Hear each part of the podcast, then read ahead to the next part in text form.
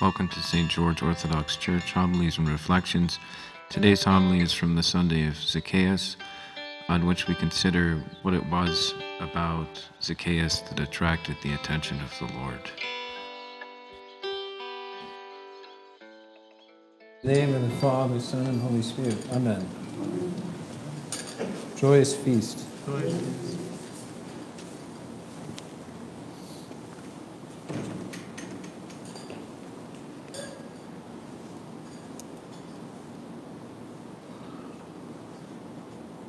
Today we hear the passage about Zacchaeus and how it was that salvation came to his house. We actually, I don't know if you know this, but when we do house blessings around the time of Theophany, one of the prayers that we say um, recalls and speaks of Zacchaeus. And so there's this image there of as we bless the home, as the priest comes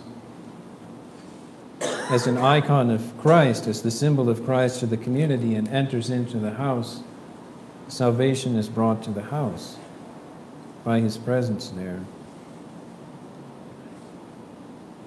I think that as human beings, you know how when you're younger and you fall in love, you want to do everything that you can to make yourself attractive to the other person. It's very easy to do that at the beginning. Later on, it becomes it's more challenging. You have to be more deliberate about it. And sometimes we even forget to be that way before our spouses. But many of you that have been married for many long years know what it means to live in such a way that you desire to please the other, that you desire to please your spouse. And you know the beauty that comes from that and the joy that comes from that. Zacchaeus today is when the Lord encounters him in the midst of a life that is not pleasing to God by any stretch of the imagination.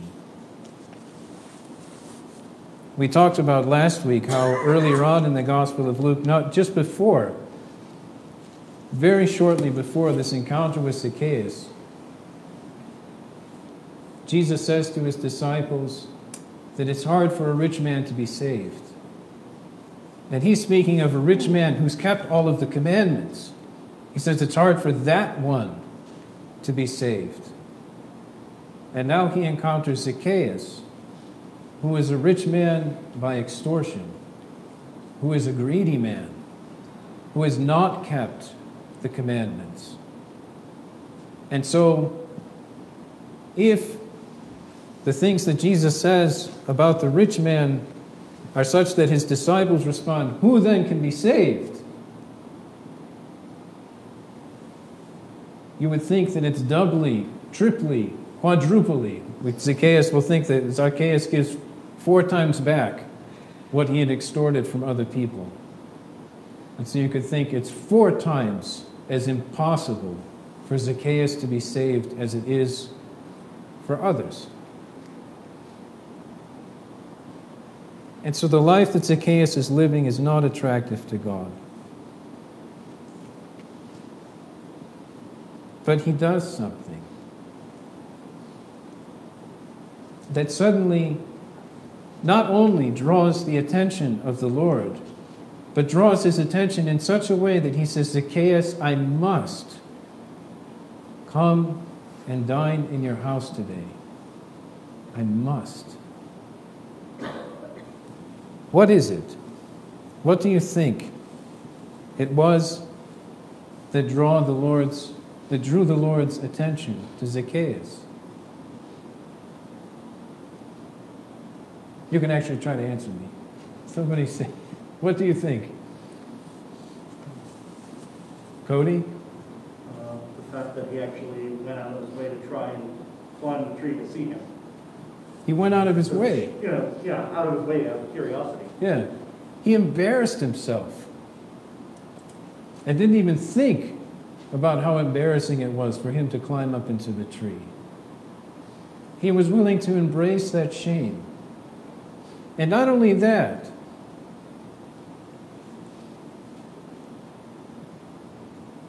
when somebody is, I guess, caught in a life of, of sin, aren't they? And don't you know? And you even see it in the gospel. Aren't they the people who have already received condemnation from everyone around them? So you hear it in this, this account from the Gospels that right away, as soon as Jesus goes to be with Zacchaeus and to eat with him, everyone says, because everyone knows about Zacchaeus, that Jesus has gone in to be the guest of a man who is a sinner. You could think of other examples. You could think of people that are beggars by the side of the road, people who are prostitutes, people who are, think today, perhaps in our day and age, of people who are involved in the pornography industry, people who are addicted to prescription painkillers or to other sorts of drugs,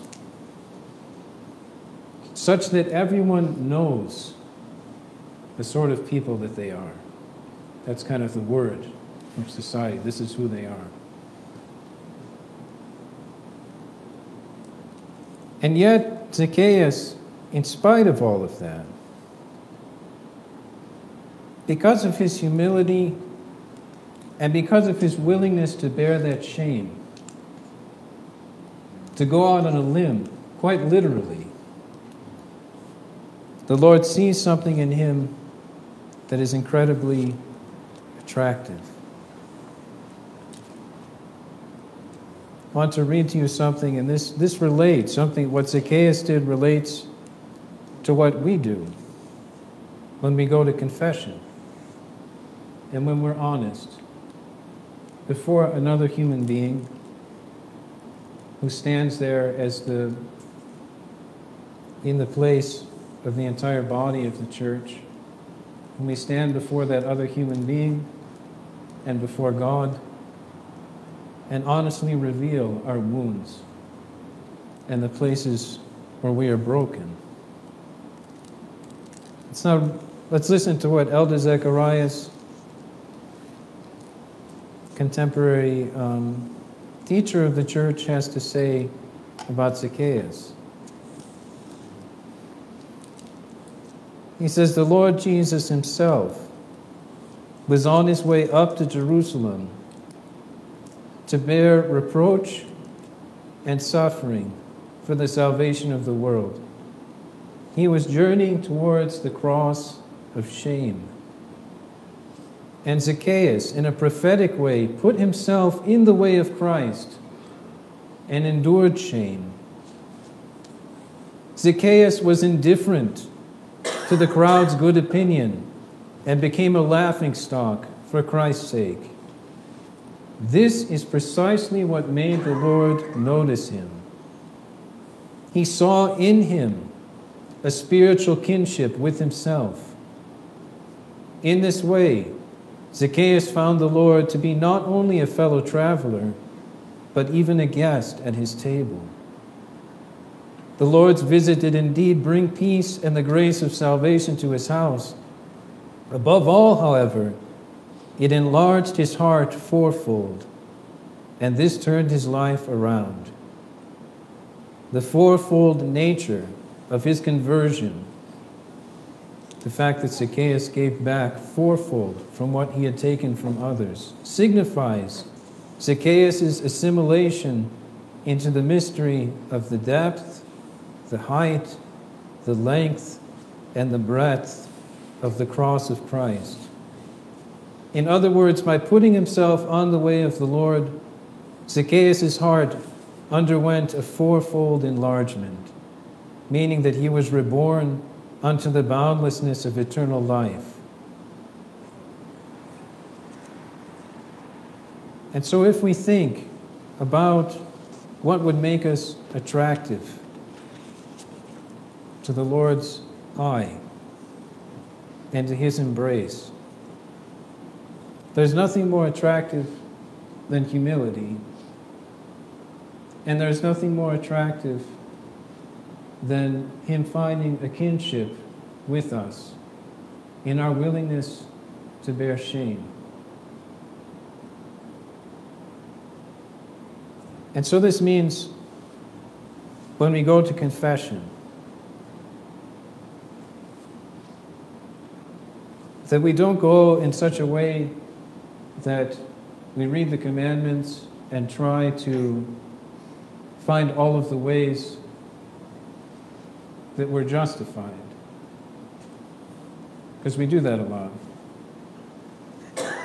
We'll say, well, I was tempted and I looked at other women with lust in my heart, women other than my, you know, and so I betrayed my relationship with my wife.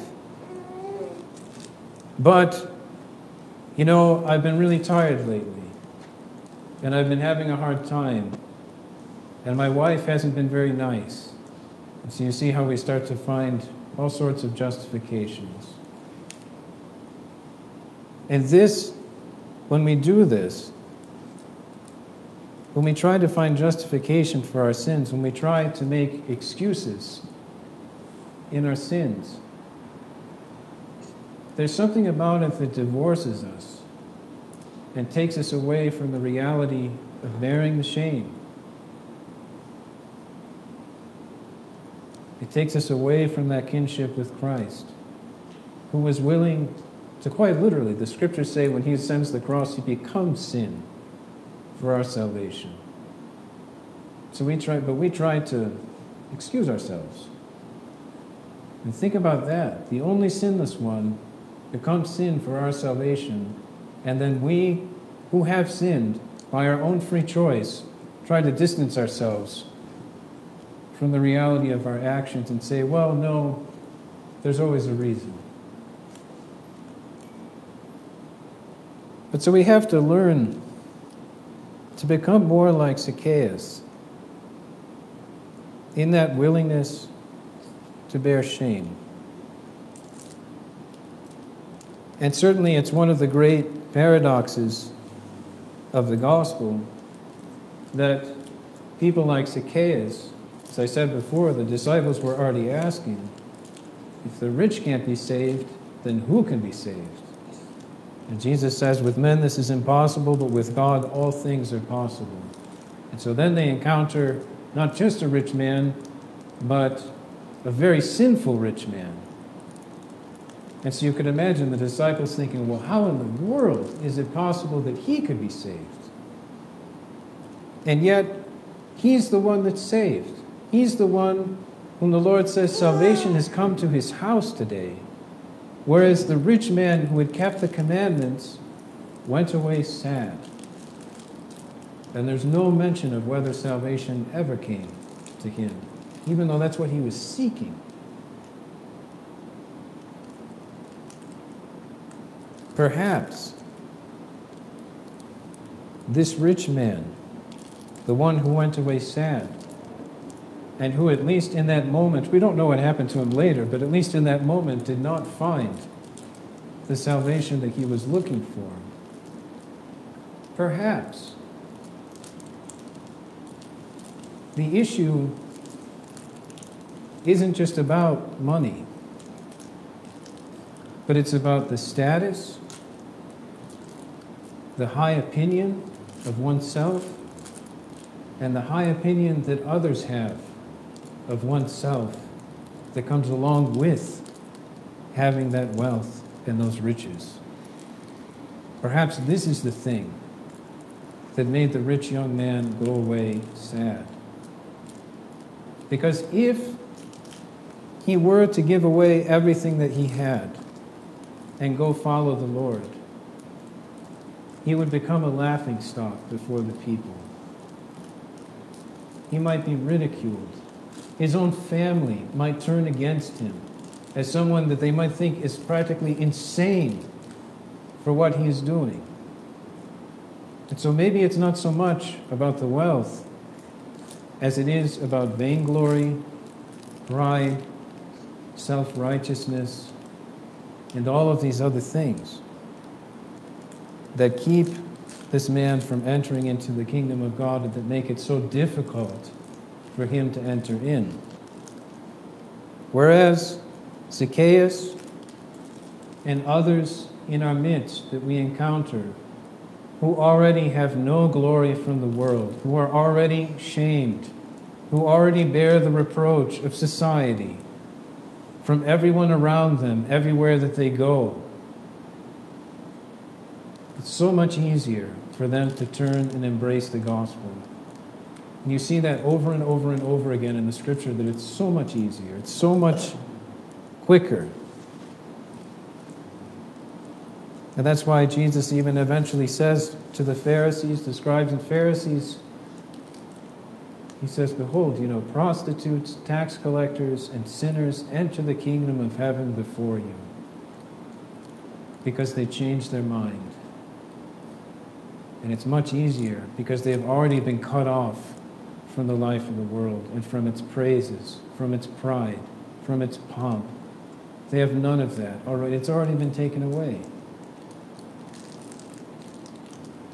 And so may the Lord teach us to be like Zacchaeus, to genuinely bear the shame of our sins in confession, and find that in doing so, in genuinely crying out to God day and night, Lord Jesus Christ, have mercy on me, the sinner, in that recognition, we find that there's a kinship between us and the Lord, and He is immediately drawn to enter within our heart and bring salvation to the entire household of our life. Amen.